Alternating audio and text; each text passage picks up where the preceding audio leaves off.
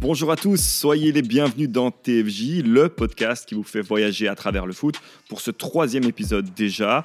Un épisode qui, comme la semaine dernière, sera consacré au foot business, à ses conséquences sur le supporter et aux solutions et alternatives à proposer à ce modèle. Alors pour décortiquer tout cela, je suis bien évidemment entouré, tel un numéro 9, escorté par ces deux ailiers qui vont lui distiller des centres millimétrés pour marquer des buts. À ma gauche, 1m91 de puissance athlétique, une oreille de mélomane et une voix de ténor. Bonsoir Laurent. Bonsoir Antoine. Comment ça va? Je vais très bien et toi? Maintenant, tu sais pourquoi je t'ai demandé combien tu mesurais tout à l'heure. Alors. Je vois le rapport. À ma droite, 1m84, de tonicité musculaire, une activité défensive et offensive débordante sur le terrain, spécialiste des tags borderline façon Vidal. Salut Nilo. Salut Antoine. je confirme, j'ai le, même, euh, j'ai le même genou gauche que Vidal en ce moment. Ah bah écoute, si ce n'est que le genou gauche. Euh, alors, comme la semaine passée, les gars, nous ne serons pas seuls. On aura derrière nous un milieu défensif pour nous guider pendant le match, tel un phare dans la nuit, à travers les méandres du foot business. Je parle évidemment de Jean-Michel Dewal, sociologue du sport à l'ULB, qui nous a fait l'honneur d'être avec nous pour parler de ce sujet.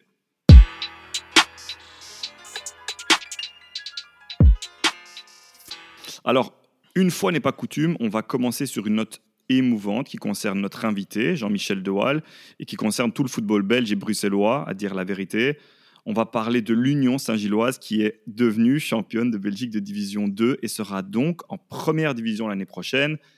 Cela faisait 48 ans qu'on n'avait pas vu l'Union en D1, Nilo.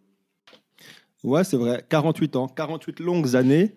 Et c'est une très belle nouvelle pour la ville de Bruxelles qui, donc, l'an prochain, aura deux clubs euh, bruxellois donc, euh, dans l'élite. Euh, clairement, depuis la reprise de, des dirigeants de Brighton de l'Union, on voit un club qui, qui, qui s'est donné les moyens de, leur ambition, tout simplement. Quand, quand, on regarde la restructuration qui a été faite dans le club à tous les échelons, il y a de la modernité. Il y a de la modernité. Il y a, y a, il y a toujours, comme, un peu un Bruges, il y a quand même euh, cette attache euh, à, son histoire. Quand on parle de modernité, par exemple, l'Union, euh, en termes de recrutement, quand on regarde leur équipe, parce qu'on va parler un peu de l'équipe, parce qu'ils ont survolé clairement cette deuxième division. On voit par exemple que l'Union associe le, côté old school en termes de scouting, mais, porte aussi beaucoup attention donc à tout ce qui est data analysis. Donc une très bonne chose. En plus, nous, moi, personnellement, en tant que francophone, je suis super content qu'il y ait une équipe de plus qui parle français euh, en D1, surtout avec la Benelux qui, qui arrive. Ça, ça, va encore plus parler néerlandais que ça le parle. Et, je, pense je pense franchement qu'ils ont tout pour, pour, pour, rester en D1, tout simplement. Et, mm-hmm. et du coup, j'ai hâte, j'ai hâte de, de voir le, le, prochain, les prochains derbys bruxellois avec des supporters dans les stades, j'espère. Et, euh, et, d'ailleurs, tu seras pour qui, toi, Antoine? Anderlecht ou l'Union? En cas d'Anderlecht, Union Saint-Gilloise, bah, tu l'as dit la semaine passée, on ne change pas de club. Donc j'ai énormément de sympathie pour l'Union. Je trouve que c'est un club qui a un vrai esprit. C'est un club euh, que, qui, s'est donné les moyens, mais qui s'est donné le temps aussi d'arriver en, en, Division 1. Après, hasard ou pas, c'est à partir du moment où ils ont changé de gestion et qu'ils ont eu un investissement de fonds conséquent qu'ils y arrivent. Après, c'est une saison particulière, donc on peut discuter de plein de choses. Mais pour revenir euh, à ta question de base, je resterai, euh, on va dire, euh, plus du côté mauvais blanc que du côté jaune et bleu. Bah, tant mieux. Bah, franchement, bon, on n'attend plus que le RWDM. Hein. C'est vrai, c'est vrai. Ça serait magnifique d'avoir les trois. Ce serait, ce serait un rêve, je crois. Franchement, ce serait un rêve. Mais je pense qu'on est d'accord tous les trois pour dire que la ville de Bruxelles mériterait ce Évidemment. genre de choses évidemment que la capitale mériterait euh, trois équipes dans l'élite. Ça, reste la capitale. Hein. Quand tu vois le nombre de clubs euh, que Londres a en, première ligue, mhm. on ne peut qu'aspirer qu'à ça. Bien sûr, bien sûr. Ben, c'est tout ce qu'on espère pour, euh, pour le foot belge et le foot bruxellois. Donc, encore un grand bravo aux unionistes. Euh, notre invité Jean-Michel Dewal est un, fervent suiveur et supporter des jaunes et bleus. Vous allez l'entendre nous expliquer son attachement, cette passion pour l'Union Saint-Gilloise et surtout son émotion. Il est important de préciser qu'on a rencontré Jean-Michel Dewal avant le match décisif pour la montée. On l'écoute tout de suite. que l'Union remonte en première division. Je pense que euh, le football fait naître chez moi beaucoup d'émotions, mais je pense que je peux verser des larmes le jour où l'Union va monter en première division, parce que ça, c'était quelque chose qui, vous savez, quand, pendant des années vous, vous êtes déplacé le dimanche en troisième division, euh, jamais je me serais dit que l'Union un jour euh, pourrait jouer euh, en première division. Alors elles sont belles, ces paroles, les paroles de Jean-Michel De. Euh, c'est ça le foot qu'on aime, c'est celui qui nous procure des émotions fortes, de la joie, de la tristesse aussi, bien évidemment, euh, le sentiment d'injustice parfois. Tout cela, ça participe à la création d'un lien très fort avec le ou les clubs qu'on supporte, et ce qui en fait une véritable histoire d'amour, comme vous l'aviez dit tous les deux la semaine passée d'ailleurs. Alors cette histoire d'amour, elle peut être chahutée, malmenée, pour plusieurs raisons. Aujourd'hui, on va se pencher sur les conséquences du foot business, sur l'attachement du supporter à son club et à son portefeuille, parce que c'est évidemment lié. Euh, ça constituera donc la première partie de l'épisode. Et dans la deuxième partie, on va se pencher sur les alternatives au modèle du foot business, parce qu'il y en a, euh, à la manière dont on peut repenser le foot professionnel d'aujourd'hui, qui semble être victime d'un désintérêt grandissant d'une partie de la population, et notamment des jeunes. Alors, si on va vous parler des alternatives et des solutions à apporter au football aujourd'hui, c'est bien sûr parce que les choses ne sont pas figées, il ne faut pas être fataliste et qu'il est tout à fait possible d'agir et de redresser le tir pour ramener le foot qu'on aime à la vie.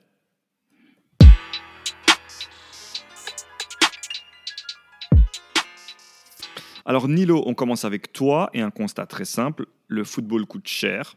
Aller au stade, ça coûte cher, c'est devenu inaccessible pour beaucoup de personnes tu nous as fait un tour d'Europe des prix pratiqués dans les clubs dont on a parlé la semaine passée, donc dans l'épisode 2.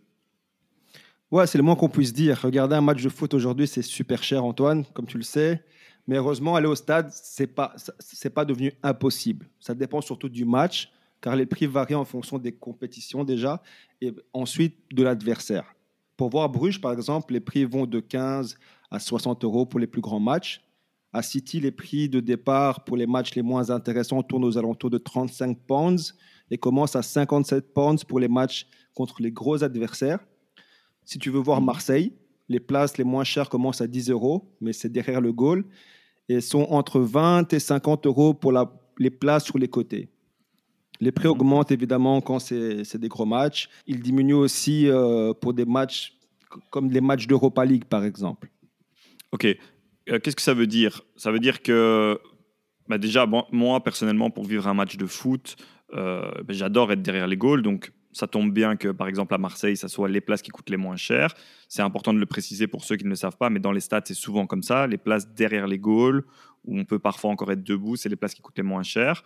Et plus on est euh, dans l'axe du milieu du terrain, plus les places coûtent cher, évidemment. Exactement. mais quand tu dis que les prix augmentent, pour un gros match, je l'entends bien. Un match euh, euh, sexy contre le PSG euh, doit, et, et c'est compréhensible que ce genre de match soit plus cher qu'un match contre Le Havre, par exemple, en Coupe de France. Mais par contre, est-ce que tu peux expliquer pourquoi, pour les matchs d'Europa League, les prix diminuent, par exemple? Pourquoi? Tout simplement parce que je, pense que jusqu'à aujourd'hui, l'Europa League reste une compétition en fait euh, beaucoup moins glamour tout simplement que la Ligue des Champions. Les supporters, euh, en tout cas des grands clubs, des clubs historiques comme Marseille, euh, sont prêts à payer le prix qu'il faut payer pour voir leur équipe jouer dans la plus grande compétition du monde. Mais dès qu'on est en Europa League, ben, c'est beaucoup moins glamour, c'est beaucoup moins attrayant. Donc les, le club est obligé de descendre les prix, tout simplement. D'accord, donc si on résume, c'est pour ramener du public au stade, peut-être un public qui n'est pas habitué à aller au stade, et euh, c'est une forme d'opération séduction, en gros. Exactement. D'accord. Et alors, tu m'as dit, Bruges, euh, les prix vont de 15 à 60 euros, et à Marseille, je peux en avoir à partir de 10 euros. 10 euros. Donc, on est d'accord, je paierai moins cher pour une ambiance de dingue euh, au vélodrome de Marseille, contre Saint-Etienne ou contre Bordeaux, que pour aller voir Bruges-Eupen, par exemple. Exactement. Après, ça, ça, ça, entre guillemets, ça se tape. Ça, ça reste des clubs euh, qui, qui, qui, je trouve, offrent quand même des prix euh, convenables à leurs supporters. Mais, donc, mais en termes d'ambiance, c'est sûr que pour ton, en, termes d'ambiance et pour ton portefeuille, c'est plus intéressant d'aller voir, euh, voir un, OM Saint-Etienne que, que Brugge contre Eupen, c'est sûr. Ok, ok, c'est intéressant. La semaine passée, on a parlé de la Roma, on a parlé du Barça. Euh, je vais payer combien pour voir Dzeko mettre un but ou euh, pour voir Messi mettre, euh, mettre une enroulée Ratsol bah, Si c'est si Edine que tu veux voir, ce sera entre 25 et 65 euros ou 35 et 80, 80 euros en, en fonction de l'adversaire en fait. Et j'ai une question, moi, dans mon cas maintenant, qui, qui est un fan de Première Ligue et donc d'Arsenal, comme vous savez, je veux voir un Arsenal-Chelsea à combien, euh, à combien cela me revient Ouh, un Arsenal Chelsea, ça c'est une bonne question. Euh, Parce que de mémoire, je sais que la première ligue, au niveau des places euh, sont, sont assez chères, surtout en fonction des affiches. Donc, j'ose imaginer que je serais au-delà, bien au-delà de, de l'OM Saint-Etienne, par exemple. Hmm, pour un Arsenal Chelsea, je t'avoue que je ne sais pas exactement combien coûte un Arsenal Chelsea, mais, mais je peux te dire combien coûte un City-Liverpool qui est un, match du même standing, on va dire, en, en, première ligue. Parce que j'ai quelques chiffres. Donc, euh, bon, évidemment, c'est une moyenne hein, et c'est une étude qui, qui, reprend les plus grands revendeurs sur le marché, euh, sur le marché, notamment le plus connu qui est Viagogo. Donc, pour, euh, donc, ça donne ça. Donc, pour un match City-Liverpool, c'est 299 euros le prix de départ mais en moyenne, donc, ça tourne aux alentours de 532 euros. Mais bon, ça, c'est comme j'ai dit, c'est pas via le club, euh, c'est via donc des revendeurs. Et il faut savoir que comment ça fonctionne, c'est que les revendeurs, ils achètent euh, au préalable les places dans les différents clubs de foot et après eux-mêmes décident de mettre une certaine commission qui, qui est, qui, qui est de l'ordre d'une centaine de centaines d'euros. C'est pour ça que les prix flambent. Mhm. Bah, d'ailleurs, tu fais bien de le préciser parce que non seulement c'est cher, mais c'est aussi compliqué d'avoir des tickets euh, pour les matchs de Première Ligue. Et on est presque toujours obligé de passer par ces revendeurs qui, au, passage, se font hyper plaisir, tu l'as dit, euh, sur, mm, sur le pourcentage qu'ils prennent sur les tickets. Et on est contraint de payer des sommes astronomiques. Et ce qui est très interpellant, c'est que les stades sont quand même remplis en Angleterre d'un public très différent de ce qu'il était il y a 15-20 ans. Ça, c'est fort en bourgeoisie, par exemple. Ça, c'est fort en bourgeoisie, ça, c'est euh, fort. Euh, après, ça, c'est pas un mauvais point, hein, c'est devenu beaucoup plus multiculturel. Comme on sait tous, donc avec justement l'avènement de ce football business, les, vrais supporters, les, on va dire les supporters euh, locaux, ben, tout simplement n'ont plus les moyens de, de, s'offrir les prix des abonnements, des season ticket holders, comme on les appelle en Angleterre. Et, et du coup, c'est alors déprimant, mais ça a permis justement, ou en tout cas, ça permet euh, aux supporters euh, de par-delà le monde de venir justement euh, profiter de cette expérience Première Ligue. Et à ce prix-là, Laurent, est-ce que tu prendrais le risque d'aller voir jouer Arsenal? ben, Actuellement, je pense pas. D'ailleurs, pour pour votre info, le dernier match que j'ai vu en, Angleterre, c'était un certain euh, Manchester City contre Manchester United, et euh, j'en ai eu clairement pour mon argent. Mais non, pour l'instant, Arsenal, non, c'est pas dans, c'est pas dans. Je, ne prévois pas d'aller voir de sitôt. Ok, ça va, c'est plus raisonnable. Euh, Nilo, on, en revient aux, chiffres que tu nous donnais tout à l'heure. Du coup, pour le Barça et les enroulés de Messi, j'ai toujours pas la réponse. Hein. Est-ce que même tu es prêt pour ça? Je m'assieds, euh, je m'assieds. Bon, voilà. Pour un match du Barça contre une équipe, on va dire, normale, les places, elles commencent à 50 euros et peuvent monter jusqu'à 200 euros pour les meilleures places dans le stade. Et euh, ça chiffre encore beaucoup plus haut pour euh, les matchs de Champions League ou encore, de, ou encore le Classico et qui, qui, peut atteindre des, des montants à, à, trois chiffres. Donc pour le plus simple match, pour ne pas dire bet match, j'envoie 5 à l'OM pour le prix de 1 à au Barça. Exactement. Mais bon, à l'OM, je pense pas que tu vois, tu vois Messi. pas encore. Et, euh, mais je vois Sampaoli. Et, euh, mais du coup, si je préfère aller au théâtre pour voir Neymar euh, jouer la Commedia dell'arte, c'est combien? C'est Paris, c'est ça varie en fait. Ça varie entre 35 et 100 euros en fonction de où tu seras assis dans le stade. Et donc, ça a l'air euh, convenable, 35 hein, et 100 euros, mais ça augmente drastiquement pour les gros matchs de Ligue des Champions, par exemple. Il y a d'ailleurs une étude de l'UEFA qui a révélé que les supporters du PSG sont ceux qui payent le plus pour aller voir leur équipe en Europe. Le ticket moyen tourne à 86 euros environ. En comparaison, Barcelone, c'est 74 euros, City, c'est 48, Leipzig, c'est 43, la Roma, c'est 38 et notre Anderlecht, c'est 33. C'est énorme, énorme comparé à certains prix que, par exemple, on retrouve en Bundesliga. Mhm. Oui, d'ailleurs, euh, la, Bundesliga, tu fais bien d'en parler. Euh, ça a la réputation d'être euh, bah, déjà le championnat avec le plus gros ou le plus grand taux d'affluence dans les stades. Exactement. Qu'en est-il des prix, du coup? Ben, En Bundesliga, c'est quelque chose. Hein. en tout cas, en termes d'abonnement, en fait, le Bundesliga, déjà, ils ont un certain modèle, il faut le savoir. Et en termes d'abonnement, ben, l'abonnement le moins cher de Bundesliga, tu devineras jamais c'est lequel. Tu sais c'est qui? Le moins cher. Ouais, le moins cher de euh, Bundesliga. Bah, si tu le dis comme ça, euh, ça doit être un gros. Je, vais taper euh, dans, dans, très gros, Bayern. Exact, c'est le Bayern. Donc hmm. l'abonnement le moins cher de Bundesliga, c'est, tu le retrouves au Bayern et à Wolfsburg.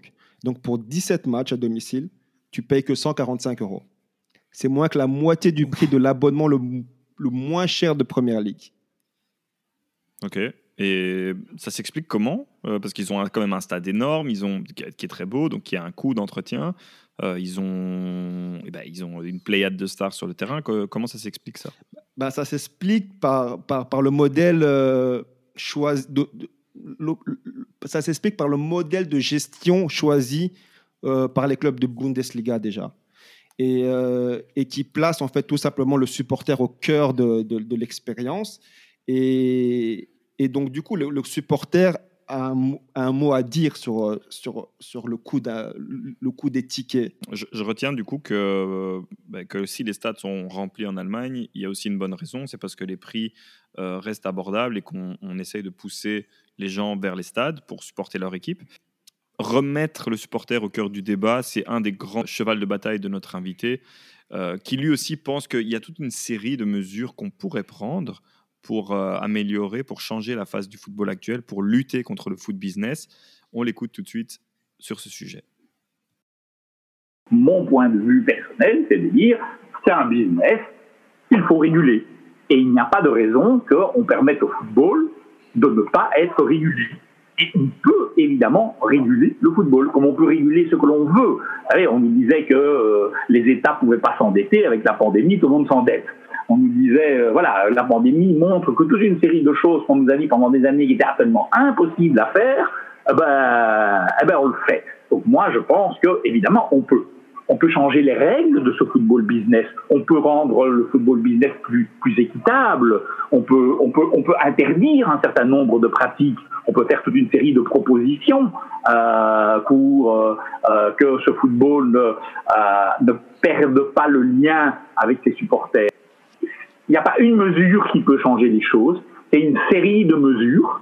Euh, ça ne se fera pas en un jour, mais ce que euh, je ne pense pas du tout exact, et les discours dominants dans le monde du football, c'est il n'y a rien moyen de faire, c'est comme ça que voulez-vous, les autres le font. Euh, voilà, un espèce de discours de résignation c'est un peu un, discours de résignation qu'on connaît beaucoup dans nos sociétés. Ben oui, c'est comme ça, il y a des riches, il y a des pauvres, ben oui, c'est l'injustice, comme ça on se résigne, euh, et, alors on croit qu'on peut plus changer. Euh, ce qui est une grande victoire euh, du néolibéralisme, c'est d'avoir mis dans la tête des gens qu'on ne pouvait pas changer la société.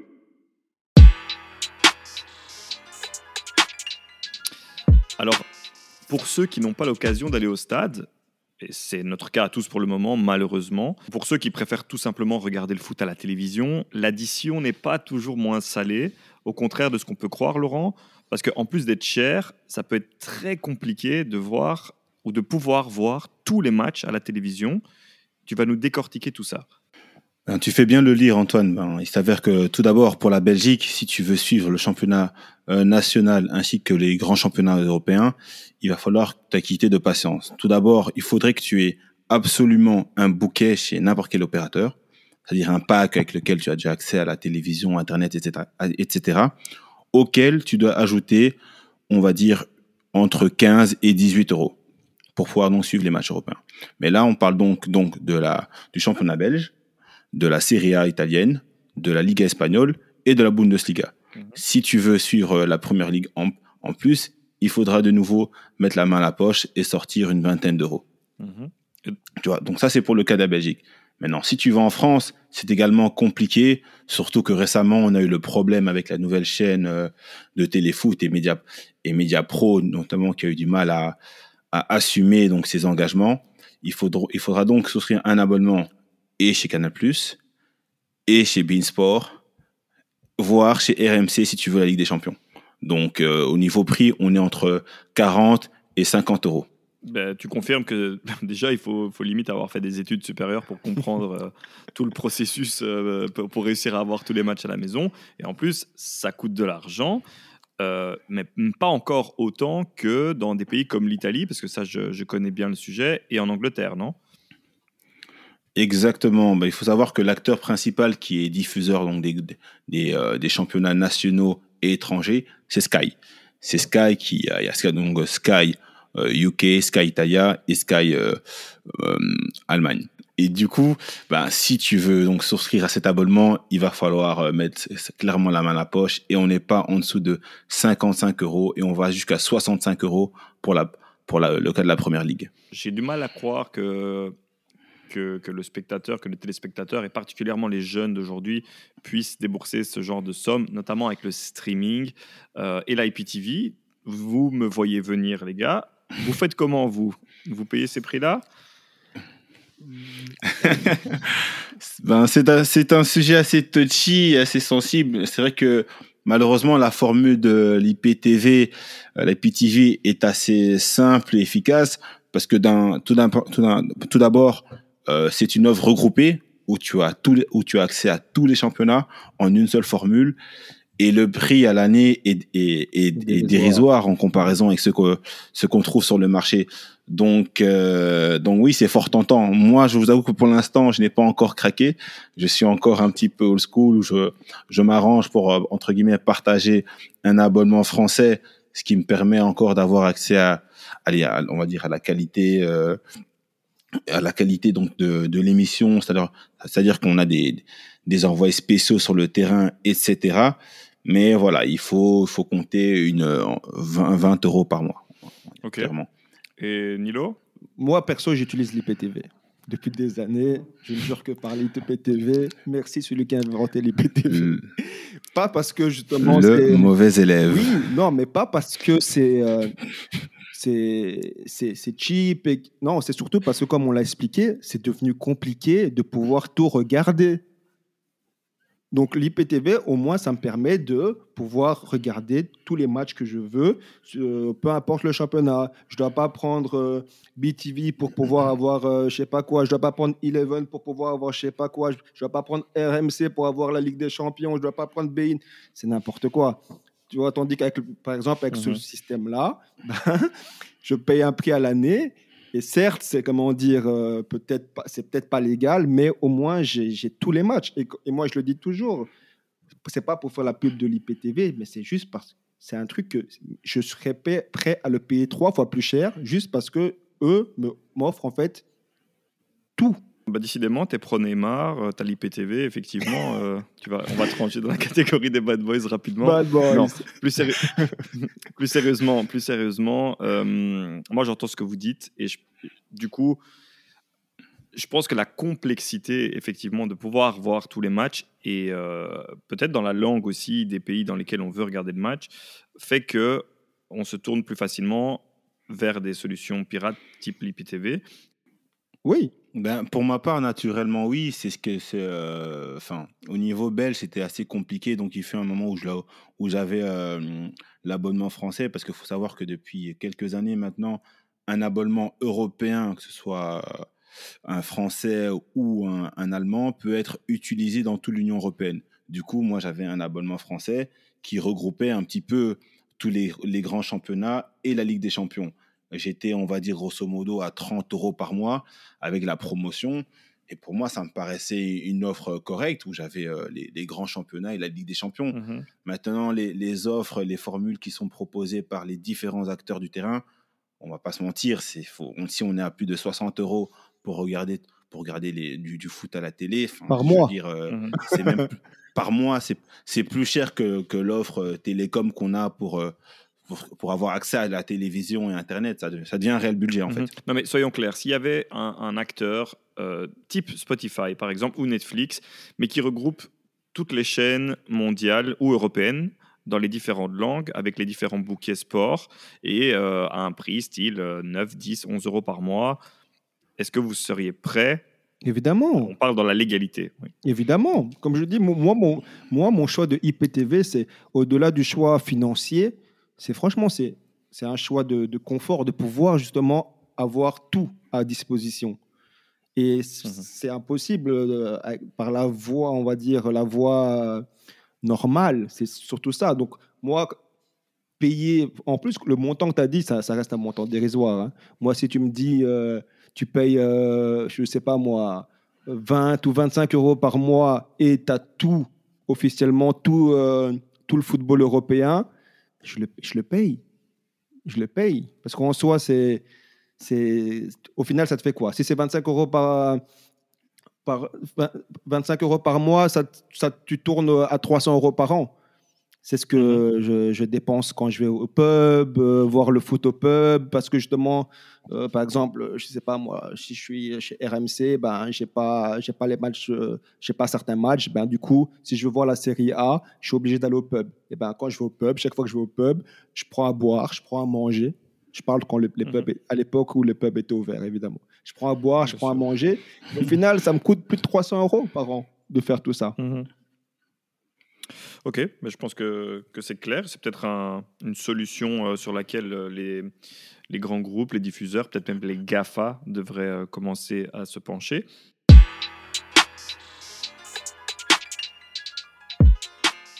Alors, on l'a bien compris, vous l'avez dit, répété, bah, du coup, vous regardez énormément de matchs de foot. Moi, je vais vous parler d'un phénomène très interpellant. c'est le business des enfants mascottes. Alors, comme vous le savez, avant tous les matchs de foot pro, bah, il y a un cérémonial particulier, bah, il y a l'échauffement des joueurs, les compos d'équipe, l'entrée des joueurs sur le terrain. Et ces joueurs sont souvent, voire toujours, accompagnés d'enfants qu'ils tiennent par la main.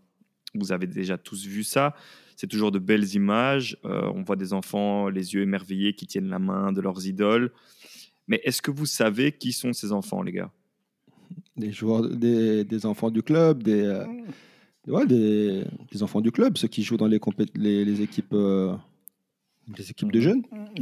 Bien sûr, bah, je pensais également la même chose, que c'était les, jeunes formés au club, comme euh, les ramasseurs de balles qui ont l'occasion, durant le week-end, de tenir la main des, des stars qui, le, qui voient souvent de loin, qui n'ont pas vraiment, réellement l'occasion d'approcher. Ou peut-être des, des, enfants qui, qui, sont tirés au sort, tu vois qui ont gagné un concours ou euh, qui font euh, partie d'une euh, association, une, association, mhm. voilà. Œuvre caritative, etc. Eh bien non, malheureusement, c'est bien moins romantique que cela. En tout cas, dans certains cas. en effet, en Angleterre, il y a un véritable business en fait autour des enfants mascottes. Il faut savoir que les petits fans anglais doivent payer le prix fort dans certains clubs pour vivre ces moments magiques il y a une enquête publique qui a été publiée en juin 2020 du Daily Telegraph qui montre en fait que les, clubs de Première Ligue ont fait de cette tradition des enfants mascottes un business très lucratif. Euh, pour ne citer que à Norwich ou à Aston Villa, ben, les parents devront débourser jusqu'à 600 euros pour offrir ce privilège à leurs enfants. West Ham, par exemple, pour sa part, demande pour se souvenir près de 830 euros pour les matchs les plus importants. Ce qui veut dire qu'en plus, ça varie en fonction de l'importance des matchs. Rendez-vous compte. Euh, alors vous allez me dire, ouais, mais euh, ils ont droit à quoi à ce prix-là? Ben, Ils ont droit à tenir la main de leur footballeur préféré. Ça fait partie du package. Avoir un ballon dédicacé par ce même footballeur, un maillot aussi et une photo souvenir de cette belle journée. Alors, Quant aux clubs qui facturent euh, les parents, ben, ils évoluent pour la plupart dans les tréfonds du classement. D'accord, c'est pas des clubs de première zone, c'est pas des clubs euh, qui sont euh, dans le wagon européen en général. Donc, il est très important de préciser que tous les clubs anglais ne procèdent pas de la sorte. Par exemple, à, United, à City, à Liverpool, à Arsenal, à Chelsea, ben, il faut rien payer. Hein. Donc, nous, on est sauvés, les gars. Nos clubs, nos clubs restent respectables, en tout cas de ce point de vue-là. Et au total, le Télégraphe estime que cette coutume, elle rapporte plus ou moins 600 000 euros par saison à certains clubs de Première Ligue. Pour information, et on fait un lien avec l'épisode de la semaine passée, 600 000 euros net, c'est la somme que Bart Verhagen, donc le président actuel du club de Bruges, a déboursé pour acheter le club en 2012. Il a sorti 600 000 euros net de sa poche.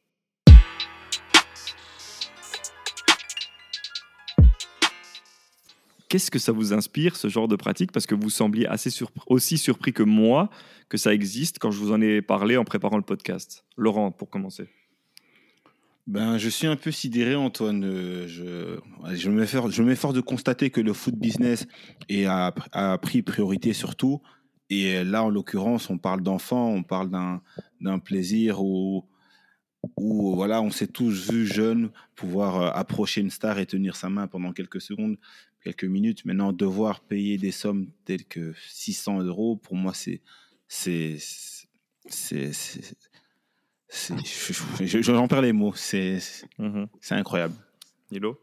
Non, mais la même chose, c'est fou. Moi, je je, je savais même pas que, que, que ce genre de ce genre de choses existait. Je pensais que, comme je t'ai dit, c'était des enfants du, du club ou c'était des petits qui avaient gagné, euh, qui avaient la chance de gagner un, un concours. Et le fait que ça soit un moyen pour que les clubs euh, soutiennent de l'argent euh, aux, aux, parents, c'est scandaleux.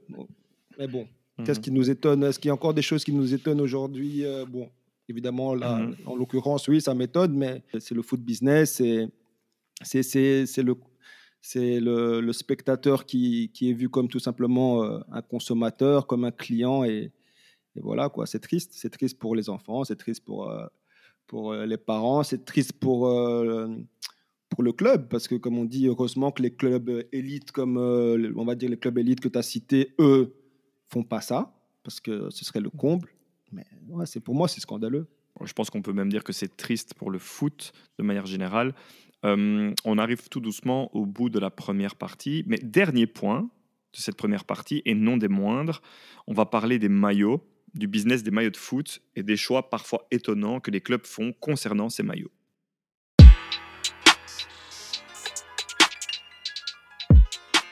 Alors Nilo, c'est l'heure de la séquence mode. On va parler des maillots de foot avec toi et je dis ça très sérieusement parce que le maillot, c'est l'arme ultime des clubs de foot en termes de merchandising et de business. Ouais, parlons un peu mode. Mais bon, je vous préviens, on va pas parler de cheap mode, hein, comme vous allez l'entendre. Alors dites-moi les gars, vous voulez entendre quoi? Vous voulez savoir quoi? Euh, Vous êtes plutôt Puma Vous êtes plutôt Nike Vous êtes plutôt Macron Vous êtes plutôt Jordan? Qu'est-ce qui vous intéresse? Allez, Laurent, à toi l'honneur. Bon, sans vouloir trahir mon club qui n'est plus chez euh, la marque à la virgule, c'est combien un maillot chez Nike actuellement? Ok. Un maillot chez Nike, déjà, il faut, il faut, savoir une chose. Il y a deux types de maillots aujourd'hui, les gars. Il y a ce qu'on appelle mhm. les maillots réplicas, donc qui sont, on peut dire, des vrais maillots que les supporters en général paye et achète et porte. Et il y a les maillots authentiques, en fait. Et les maillots authentiques, c'est les, comme on dit en anglais, les, les, match worn. C'est les maillots que les joueurs portent sur le terrain. Donc, tu veux savoir. Porte réellement. Porte réellement. Tu veux savoir celui du supporter ou tu veux savoir combien te coûterait le maillot, le même maillot que Neymar porte sur le terrain. Soyons fous, l'authentique, le même que Neymar. L'authentique Ok. Donc, la version sans flocage, elle est à 140 euros. OK La version avec. OK. OK La version avec flocage, elle est à 158 euros. Donc le short euh, réplica à 40 euros. La version vapor, donc la version de, match, elle est à 70 euros, 70 euros pour nos amis français qui nous écoutent. les chaussettes sont à 18 euros. Donc, imaginons, si tu veux avoir le même maillot que Neymar, le même short que Neymar porte en match et les chaussettes, tout ça floqué, avec le badge Champions League ou euh, Ligue 1. Et euh, donc, floqué avec les badges, ça, te revient à 246 euros. Donc, on est quasi à 250 euros pour pouvoir ressembler au boy Ney. À ton, voilà, à, ton, à, ton, à un idole. Et si en plus tu as des enfants que tu dois leur offrir les maillots, que tu veux qu'ils montent sur le terrain avec, en lui tenant la main et que toi tu veux être dans le stade avec le ticket, tu dois faire un emprunt en gros. Voilà.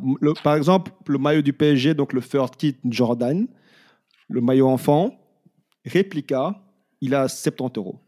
Le maillot enfant, donc euh, euh, réplica toujours floqué, il est à 88 euros.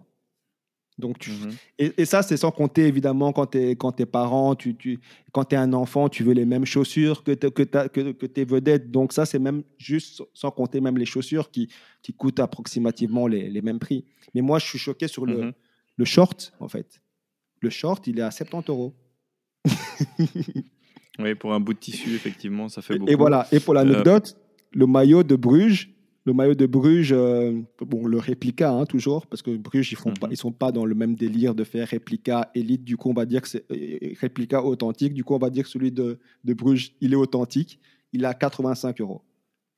Il est à 85 Ok. euros et sans flocage, évidemment, il est à 85 euros. Et le, le short donc du PSG, la version authentique portée en match, c'est à 70 euros. Il y a, il y a 15 euros de différence entre un short et un maillot floqué.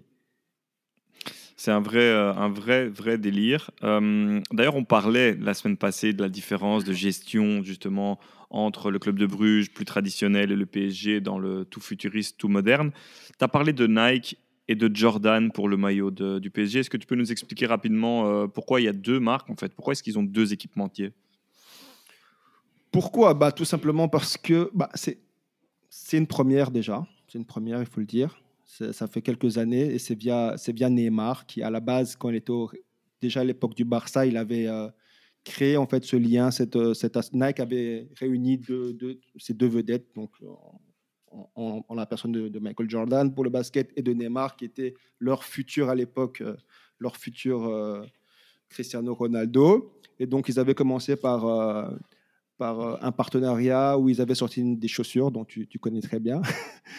et, euh, et- suite justement à, son transfert au, PSG, Nike ont vu en fait l'occasion de, d'associer donc euh, Ne- Neymar, Jordan et le PSG, car voilà, le PSG, on le sait, c'est Paris, c'est la capitale de la mode, c'est, c'est, la ville lumière, et donc ils ont, ils ont, ils ont trouvé que c'était un parfait match, tout simplement. Et donc depuis, je crois, trois ou quatre saisons, ben, chaque année, euh, il y, a, y a un troisième kit qui, qui, qui, qui, est, qui, est, qui est release, donc qui, est, qui, qui sort en partenariat avec, euh, avec, euh, avec, Jordan, qui est un peu plus cher que le, le, le, le- maillot domicile et extérieur. Et cette année, pour l'anecdote, il y a même un quatrième maillot qui est sorti. Donc il y a deux, il y a deux donc il y a le, il y a le first kit, donc le, le troisième, dont je vous ai donné les prix, et il y en a encore un qui vient de sortir récemment, euh, un peu euh, un peu futuriste, mauve, etc., etc., en accord avec, en association avec Jordan de nouveau. Mais d'ailleurs, euh, si vous ne l'avez pas vu, ce quatrième maillot du PSG, je vous conseille de le, chercher sur Google. euh, ça vaut la peine. Il, fait, vraiment mal aux yeux pour ce prix-là, surtout. Euh, ce partenariat avec Jordan, c'est une forme de nouveau d'opération séduction. Bah, c'est clairement du business, c'est de la com, et c'est une manière d'attirer les jeunes aussi. Bah oui, on a vu que tout simplement la marque Jordan était de, plus en plus populaire au niveau de la jeunesse, qui ressortait réc- euh, enfin, chaque année, euh, plusieurs fois par an, des, des nouvelles paires, des paires rétro qui sont redevenues à la mode. D'ailleurs, j'en ai une pas loin de, pas loin de moi. Ça Et du coup, et du coup, oui, c'est une façon d'appâter, d'appâter les jeunes, de montrer que Paris est un club tourné vers la jeunesse, un club dit cool. Et, euh, et, et, voilà, on s'aperçoit qu'au jour d'aujourd'hui, le maillot de foot n'est plus qu'une simple vareuse. C'est, au vu des prix affichés, c'est- c'est un, accessoire de mode, tout Mhm. simplement. Tu parles d'accessoires de mode, il y en a, il y en a d'autres. hein. Les trainings notamment, ils sont, ils sont très présents euh, de plus en plus ces dernières années. Est-ce que on est dans le même, euh, dans la même gamme de prix, Nilo? Exact, exact. Donc euh, le, le, le bas de training, c'est minimum 70 euros aujourd'hui. Et le haut, il est à 100 euros. Mais donc, attends, j'ai bien compris. Le, le pantalon de training coûte autant que le short de match, c'est ça? Exact. Officiel du, du, du PSG. Ok. Voilà. Mais sinon, ils sont à 40 euros en général. On va dire les, les répliques. J'aimerais quand même savoir comment, comment ils justifient ça. Euh, on est donc à la fin de la première partie. Ben, déjà, je vous remercie parce qu'il y a eu plein de super informations et je trouve qu'on y voit déjà beaucoup plus clair. Euh, On va écouter Jean-Michel Dewal, notamment par rapport à la hum, position du supporter dans ce foot business et à l'importance qu'il a ou qu'il devrait avoir, mais aussi sur ses aspects plus noirs, plus négatifs. Et il nous met en garde sur le fait de ne pas non plus donner trop d'importance et d'omnipotence aux supporters. On l'écoute tout de suite. Mais je pense qu'on on peut beaucoup plus faire participer les supporters je pense que les supporters pourraient être, via un actionnariat populaire, être propriétaires d'une partie du club, pourraient se faire entendre, pourraient au moins avoir droit à un certain nombre d'explications, on pourrait, euh, pourrait lancer des idées. Donc je pense qu'il y a moyen de, il devrait y avoir moyen de rapprocher le club euh, de, euh, euh de ses fans. Euh, maintenant, je voudrais pas qu'on jette uniquement la pierre sur les mauvais dirigeants. Euh, le supporter moyen n'est pas non plus euh, euh, un homme parfait. il peut être odieux, raciste, homophobe. il peut être violent. c'est souvent un supporter de la victoire. Euh, sa connaissance footballistique réelle euh, est parfois quand même euh, limitée à ce qu'il a pu lire dans un journal sur l'interview des joueurs de, de son propre club. donc, donc voilà, il n'y a pas d'un côté le, le, mauvais président de club qui ne qui ne veut qu'une chose, c'est de gagner le plus possible d'argent sur le dos des, des bons supporters. Euh, euh, voilà, parce que les supporters euh, sont versatiles, euh, se retournent, et, et, il suffit que le mauvais dirigeant euh, ait cinq victoires d'affilée pour qu'il devienne euh, le super crack et le super héros pendant cinq semaines avant qu'on le brûle à, à nouveau. Alors voilà, on est à la fin de la première partie du podcast, de cet épisode. Euh, on a donc parlé bah, d'argent, majoritairement, du, fait que le football coûte très cher, que ce soit pour aller au stade, pour faire monter son enfant sur la pelouse, pour lui acheter euh, euh, les maillots floqués avec le nom de, leur, de leurs idoles, ou tout simplement avoir un training, regarder le match de son club à la télévision. Tout ça coûte excessivement cher. Dans la suite de l'épisode, on va parler des solutions alternatives au football business et aux différentes actions qu'on peut entreprendre pour changer le foot professionnel. Donc restez bien avec nous.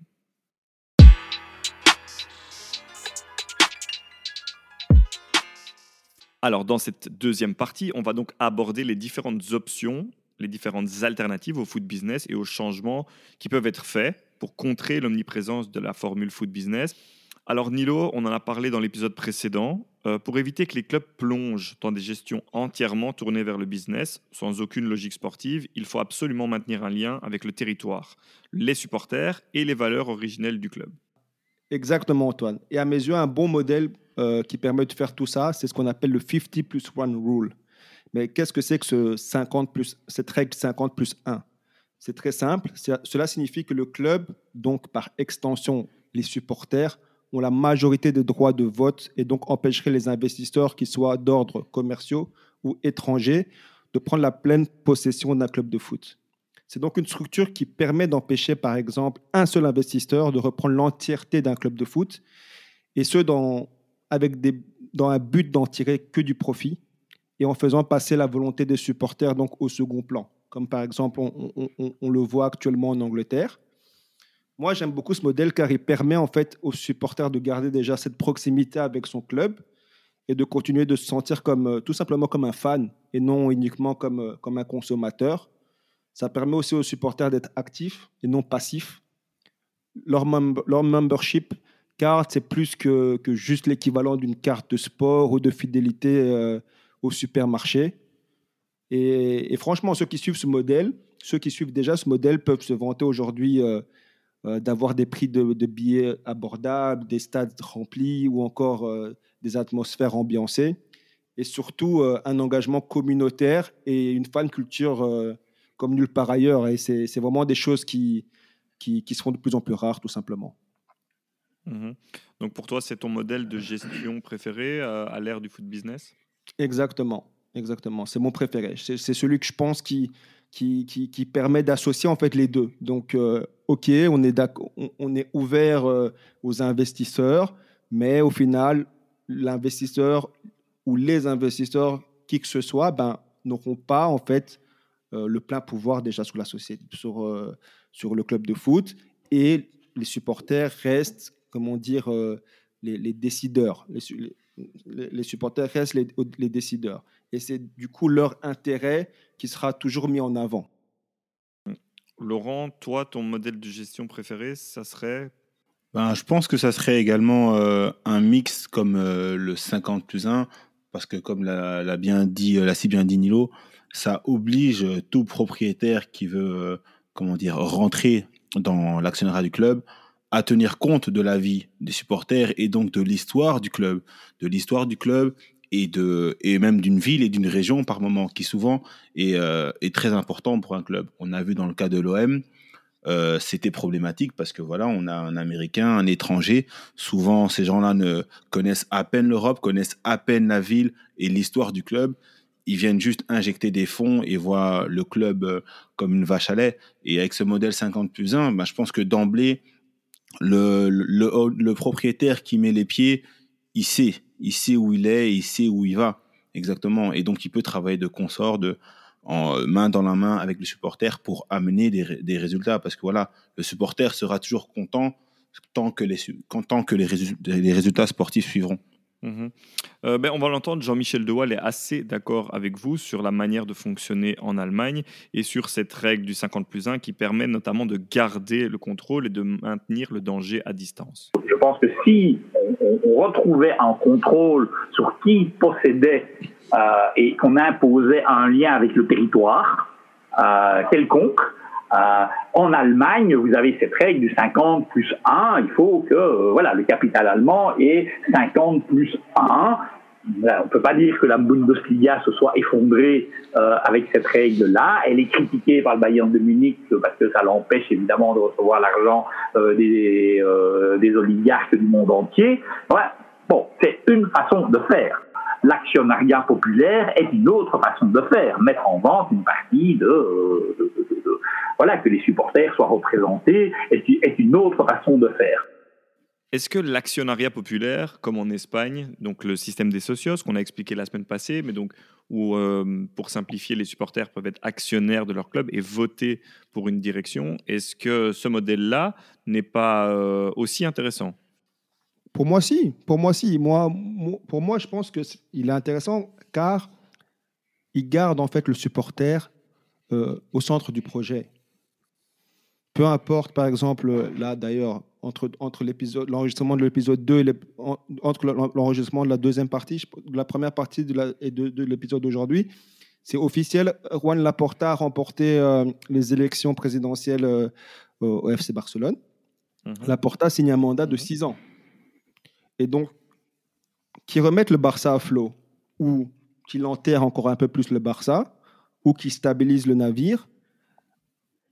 Après six ans, les, supporters, les socios du Barça auront l'occasion de faire un bilan et de décider, tout comme euh, on décide nous quand on vote pour, euh, pour, un président, de soit le conserver pour son travail ou soit de tout simplement le virer. Et ça permet en fait de, en fait au final, les supporters du Barça, et les supporters du Real Madrid et ce genre de club ben, ont le pouvoir tout simplement. Ils ont leur mot à dire. Ils ont leur mot à dire.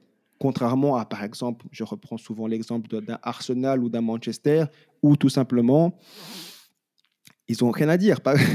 L'anecdote, c'est encore une anecdote que je lance là, c'est que cette semaine, on a appris que, donc Joël Glazer, qui, est un des frères Glazer, qui est un des dirigeants de Manchester United a décidé de mettre 10% euh, de ses parts du club euh, en vente.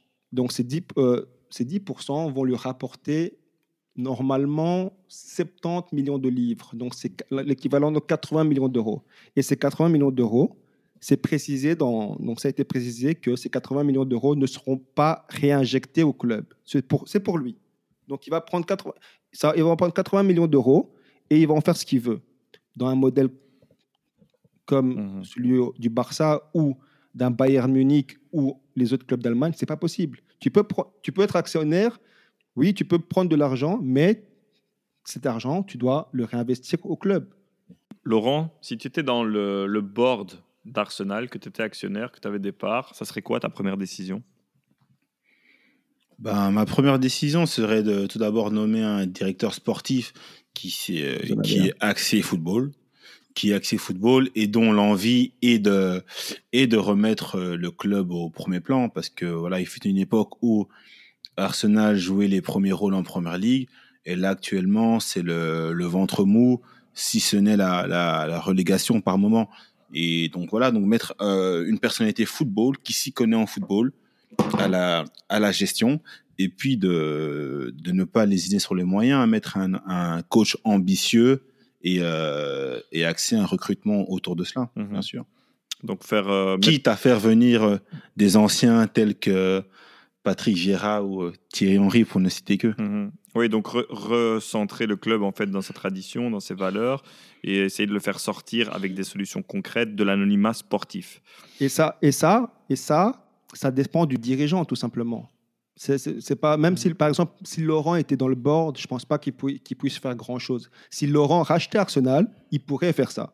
Mais en étant juste dans le board, il peut pas faire ça parce que Kroenke, qui est le président à Arsenal ou les Glazers, c'est pas c'est pas ça leur intérêt parce que ils ont vraiment un intérêt que financier.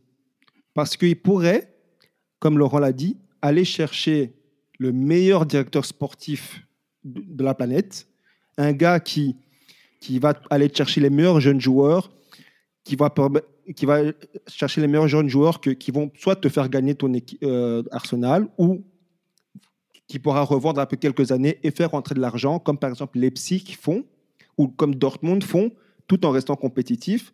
Mais, mais, comme à United, comme à Arsenal, ils ne le font pas parce qu'ils s'en foutent. Ils veulent juste de l'argent. Et inversement, parce qu'on parle beaucoup des investisseurs, des mauvais investisseurs, mais il y en a un qui, qui a racheté son club depuis, en, en, en 2003, en 2003, et c'est un bon exemple d'investisseur, c'est Roman Abramovich. Abramovich, il a, il a à cœur de voir pas. gagner son Chelsea. Il a investi énormément dans son Chelsea. Donc il y a des bons investisseurs, mais du coup, c'est pour ça que je suis, je suis pour le, le- le 50, par exemple, 50 plus 1. Tu as bien fait de le préciser aussi, être dans le board ne signifie pas spécialement avoir une influence et pouvoir prendre des décisions. Alors moi, je vais vous parler d'un autre type de solution qui pourrait être mis en place pour contrer le foot business. Euh, c'est réduire le nombre de matchs de foot, réduire le nombre de joueurs dans les effectifs, limiter le nombre de prêts et limiter ce qu'on appelle le trading.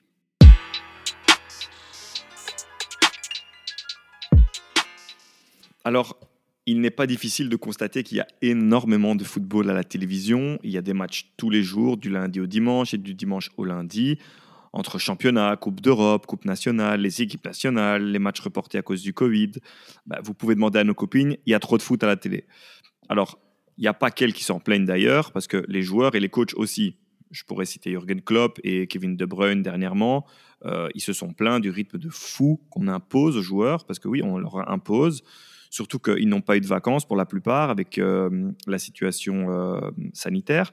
Alors, évidemment, la première conséquence de cette surcharge, ce sont les nombreuses blessures sur les joueurs.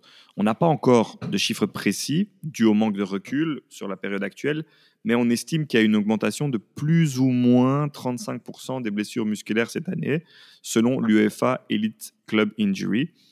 Voyez Neymar par exemple. Alors, pourquoi, vous me direz, pourquoi y a-t-il autant de matchs? Ben, La réponse, elle est assez simple. Laurent en a parlé tantôt. Plus de matchs, c'est plus de retransmissions. Plus de retransmissions, c'est plus de droits télé. Plus de droits télé, c'est plus de sous pour les clubs. Tout simplement, c'est un des axes principaux du foot business. Alors, une des solutions alternatives à ce modèle, ça serait logiquement ben, donc de diminuer le nombre des matchs de foot, de rendre ces événements plus rares, plus exceptionnels, de réinstaurer des championnats plus classiques, sans play-off, à l'eau la Belgique, avec un nombre de matchs fixe. Même chose pour les Coupes d'Europe d'ailleurs, qui ont tendance à se multiplier, à s'allonger. D'ailleurs, l'année prochaine, on verra l'apparition d'une nouvelle compétition européenne qui s'appelle l'UEFA Conference League.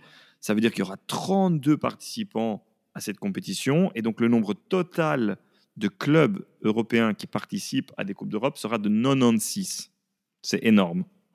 Et donc évidemment, encore plus de droits télé et donc encore plus d'argent. Merci, tout le monde est content.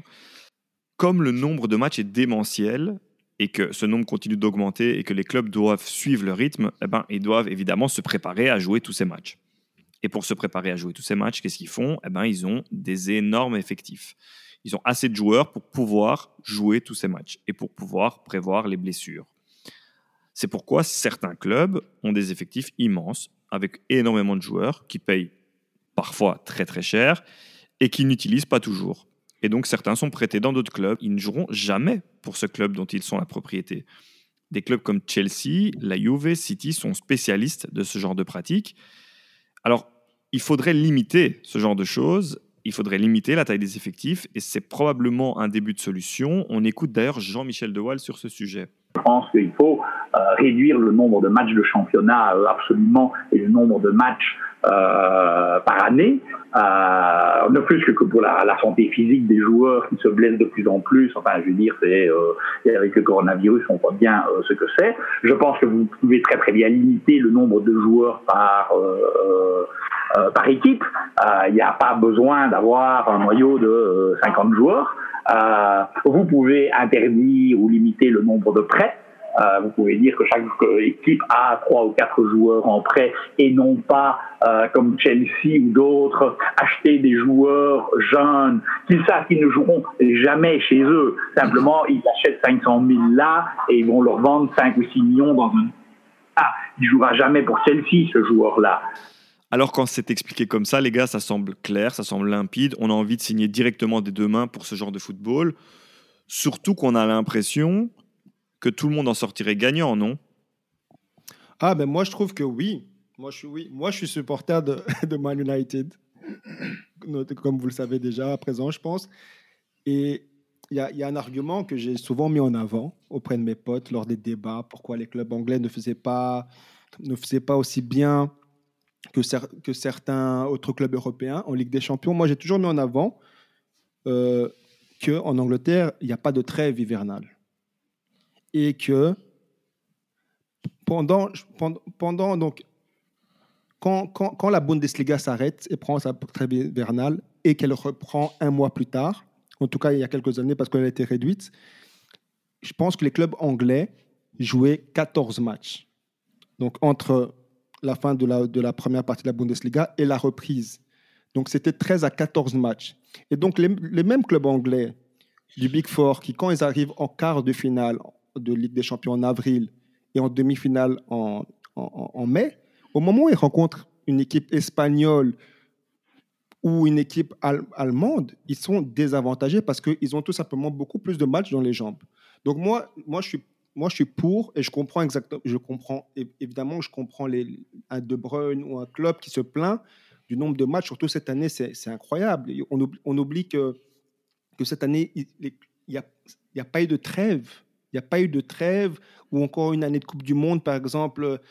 Il y a, y a deux ans, je me rappelle euh, De Bruyne qui se blesse euh, la première journée de Première Ligue en déplacement Arsenal. C'est parce que justement, le gars, il avait enchaîné une saison dantesque avec City. Il, il, est directement parti jouer le mondial avec la Belgique. Il finit donc troisième avec la Belgique. Il a moins de 21 jours, parce que c'est 21 jours normalement minimum donnés aux joueurs pour de vacances entre les trêves. Il a moins de 21 jours, il revient, il se blesse. Et c'est ça le problème du football. C'est que on oublie que, un, les gars les plus importants dans ce sport, c'est les supporters. Et que deux, les deuxièmes personnes les plus importantes, c'est les joueurs. Et les joueurs aujourd'hui, c'est. Après, je sais que c'est exagéré. Laurent va sans doute me dire oui, tu abuses. Ils sont. C'est un peu des esclaves. Parce que, en tout cas, leur, pour leur, santé physique, elle est mise à, elle est mis à la limite, quoi. Bah, Laurent, du coup, est-ce que les joueurs sont des esclaves?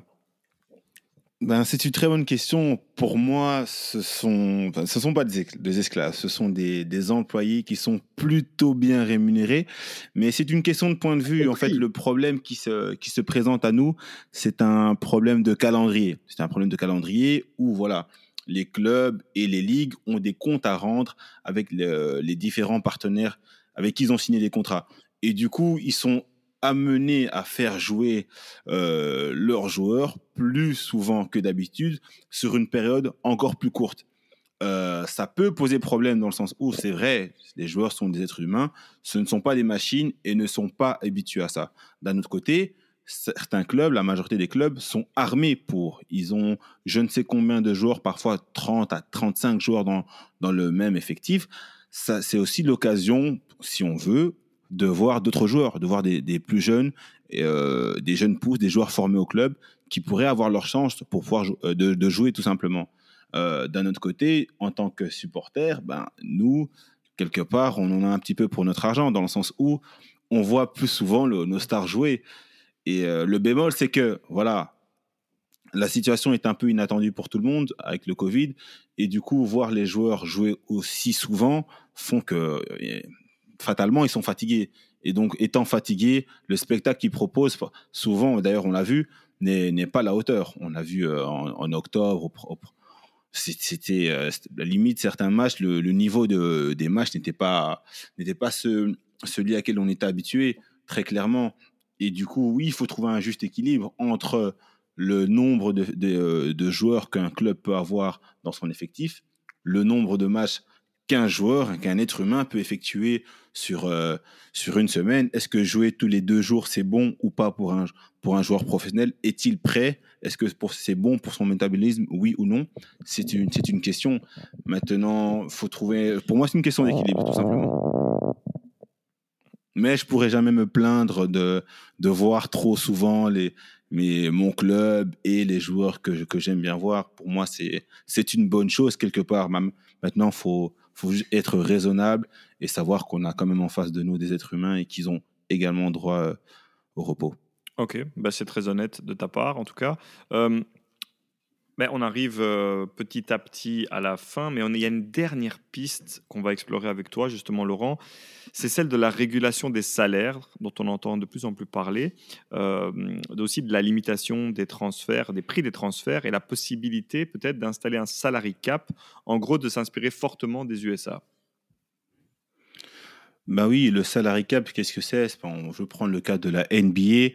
C'est un système qui est donc euh, installé aux États-Unis qui permet en gros de réguler les salaires. C'est-à-dire que euh, la NBA, et l'association des joueurs vont négocier au préalable un, montant et donc chaque montant va être donc alloué au club euh, par exemple, on va, dire 110 euh, millions de dollars qui va être donné à un club, et ce club euh, pourra donc répartir au minimum donc les 90% de, ces, de cet argent au, sein de son effectif. Et donc, s'il dépasse, si un club, une franchise dépasse donc ce, ce, seuil, il devra donc payer une taxe. C'est cette taxe qui sera reversée à 50% à la ligue et à 50% aux clubs qui ne qui n'ont pas enfreint euh, le salary cap.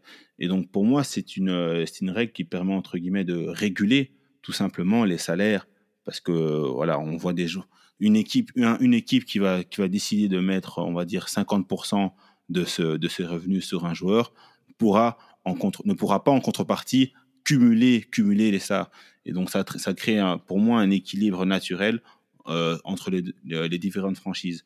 Et euh, au-delà de ça, il y a également la, draft, qui est un système à travers lequel euh, le, dernier, celui qui a cumulé le moins de victoires à la fin de la saison, a priorité pour choisir les, les meilleurs pousses, donc les, les, les, joueurs qui sont donc en, high school, qui s'apprêtent à intégrer la ligue.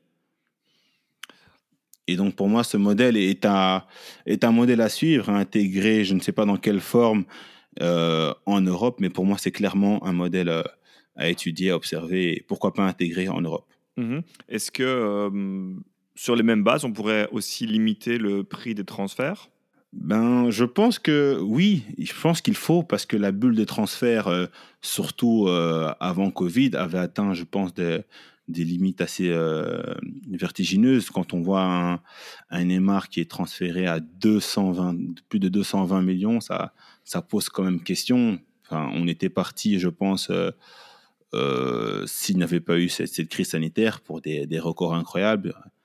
Mhm. Parce qu'on parle de, de, 150 millions, de 200 millions, voire maintenant d'un Kylian Mbappé qu'on situerait autour de 300 millions. Je pense que ce sont des montants assez exorbitants. On peut clairement parler d'indécence, surtout dans la période dans laquelle on vit. Notre invité nous a aussi parlé du fait de de la très grande importance de remettre de l'enjeu dans chaque match et de recréer une incertitude dans le football, notamment en s'inspirant du modèle américain. Euh, les États-Unis ont un système sportif qui est nettement plus égalitaire que le système européen. Vous savez, il y a certains, euh, euh, sociologues, analystes du sport aux États-Unis qui disent que c'est un vrai système communiste. Parce que tout est structuré, organisé, et, il y a une espèce d'égalitarisme aux États-Unis le fait que ce soit les petites équipes qui peuvent d'abord choisir les joueurs dans le draft, etc., en NBA, le génie de la NBA, c'est de se dire, ce qui va intéresser les gens, c'est l'incertitude.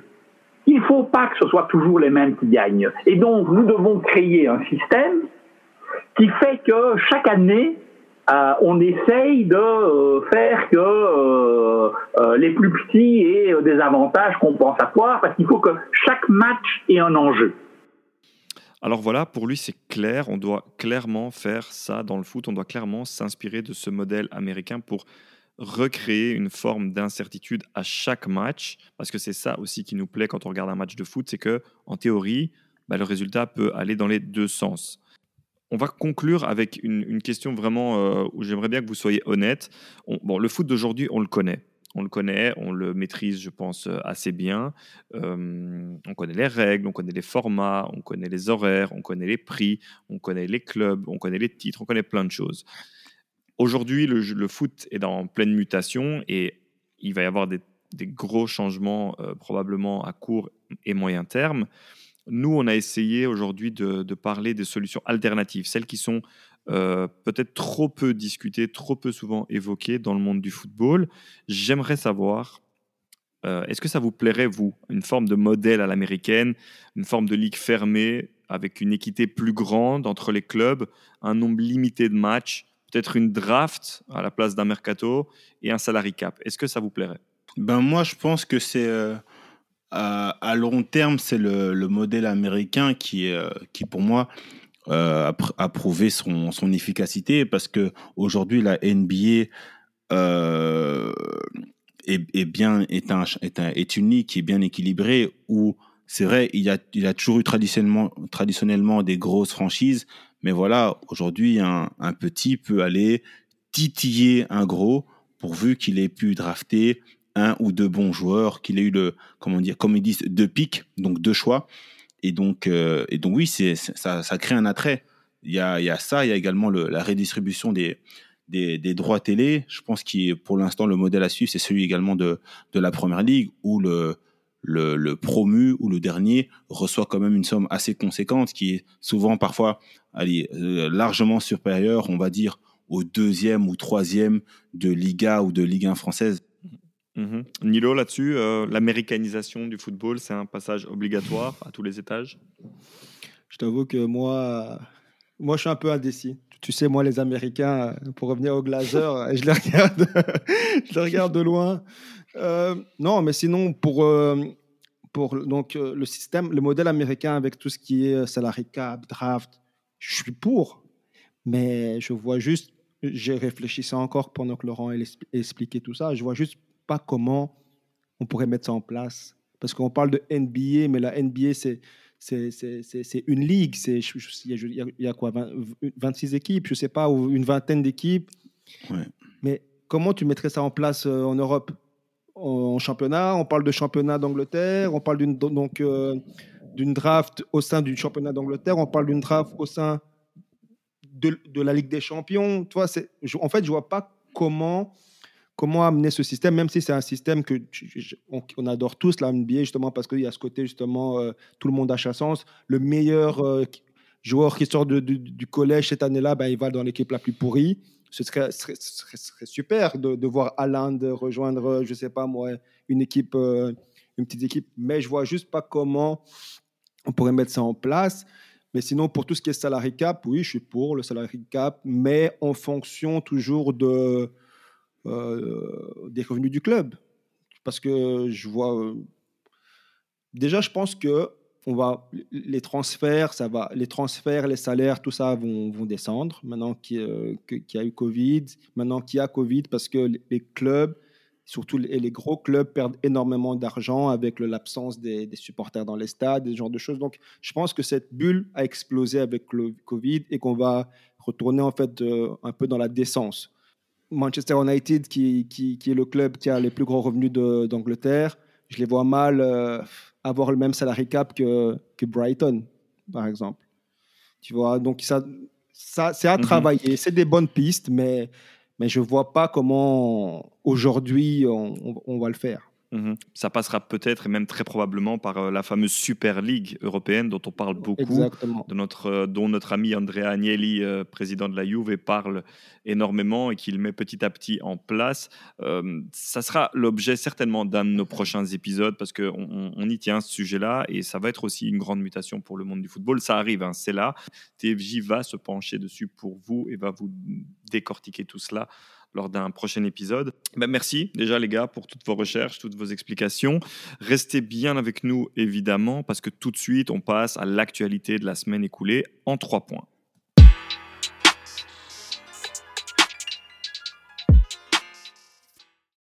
Alors on passe à l'actualité de la semaine en trois points. L'info de la semaine les gars, c'était quoi? L'info de la semaine, il y en a deux.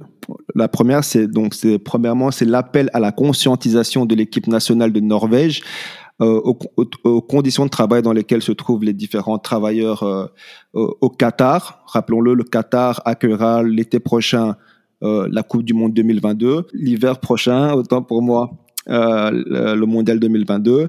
Et pour l'instant, on découvre qu'il y a de plus en plus de, de travailleurs qui, qui, travaillent dans des conditions inhumaine. C'est donc pour ça que l'équipe norvégienne a porté avant leur, euh, leur match cette semaine un t-shirt sur lequel on pouvait lire les droits de l'homme sur et en dehors du terrain. Ils ont également fait appel aux autres équipes à, suivre ce mouvement.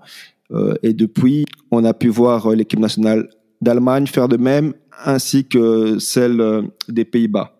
Le deuxième point, c'est l'éviction du journaliste Pierre Ménez du jeu FIFA, qui, euh, qui a décidé de, tout simplement arrêter son, partenariat, sa collaboration avec le journaliste, et ce suite à la sortie du documentaire de la journaliste euh, Marie Portolano, qui est sorti dimanche passé, qui s'appelle Je ne suis pas une salope, je suis une journaliste, où elle accuse Pierre Ménès tout simplement de d'harcèlement sexuel et euh, d'harcèlement envers elle et envers d'autres journalistes effectivement, euh, dans l'actu de la semaine, on a deux très mauvais élèves, hein, le Qatar et Pierre Ménès. À suivre d'ailleurs la situation euh, concernant la Coupe du Monde 2022, sur laquelle TFJ se penchera lors d'un prochain épisode, bien sûr. Alors Laurent, la stat de la semaine pour être euh, plutôt dans le positif? Oui Antoine, alors la stat de la semaine nous vient des Diables Rouges. Alors nos chers Diables, à défaut de gagner face à la Tchéquie, ont donc euh, fini la rencontre avec un match nul. Et donc, ce match nul fait de, donc de la Belgique la seule nation à, pas à ne pas avoir perdu en qualification depuis juin 2015. Oui, effectivement, ça fait très longtemps et je m'en souviens très bien parce que c'était contre le Pays de Galles au Pays de Galles et que j'y étais sur un but de Gareth Bale et une erreur de Raja Nengolan. Alors moi, je vais vous parler du match à suivre. Le match à suivre, ça sera Arsenal-Liverpool de samedi prochain, samedi 3 avril donc. Il n'y a que 4 points entre ces deux équipes. Qui l'eût cru en début de saison Ils sont respectivement 7e et 9e au classement. Alors il y a une possibilité de frapper très fort pour Arsenal et c'est un très gros danger qui se profile pour Jurgen Klopp et les siens en cas de défaite. Il faut savoir que Liverpool se déplacera trois jours plus tard au Real en Ligue des Champions à Madrid. La stat pour tout ça, c'est que sur les six dernières confrontations entre ces deux équipes, deux victoires, deux matchs nuls et deux défaites. Alors c'était donc l'actualité de la semaine les gars. On passe tout de suite au quiz, notre troisième quiz déjà, avec peut-être la première victoire de Laurent. Donc n'oubliez pas de télécharger le quiz indépendamment de notre épisode. A tout de suite.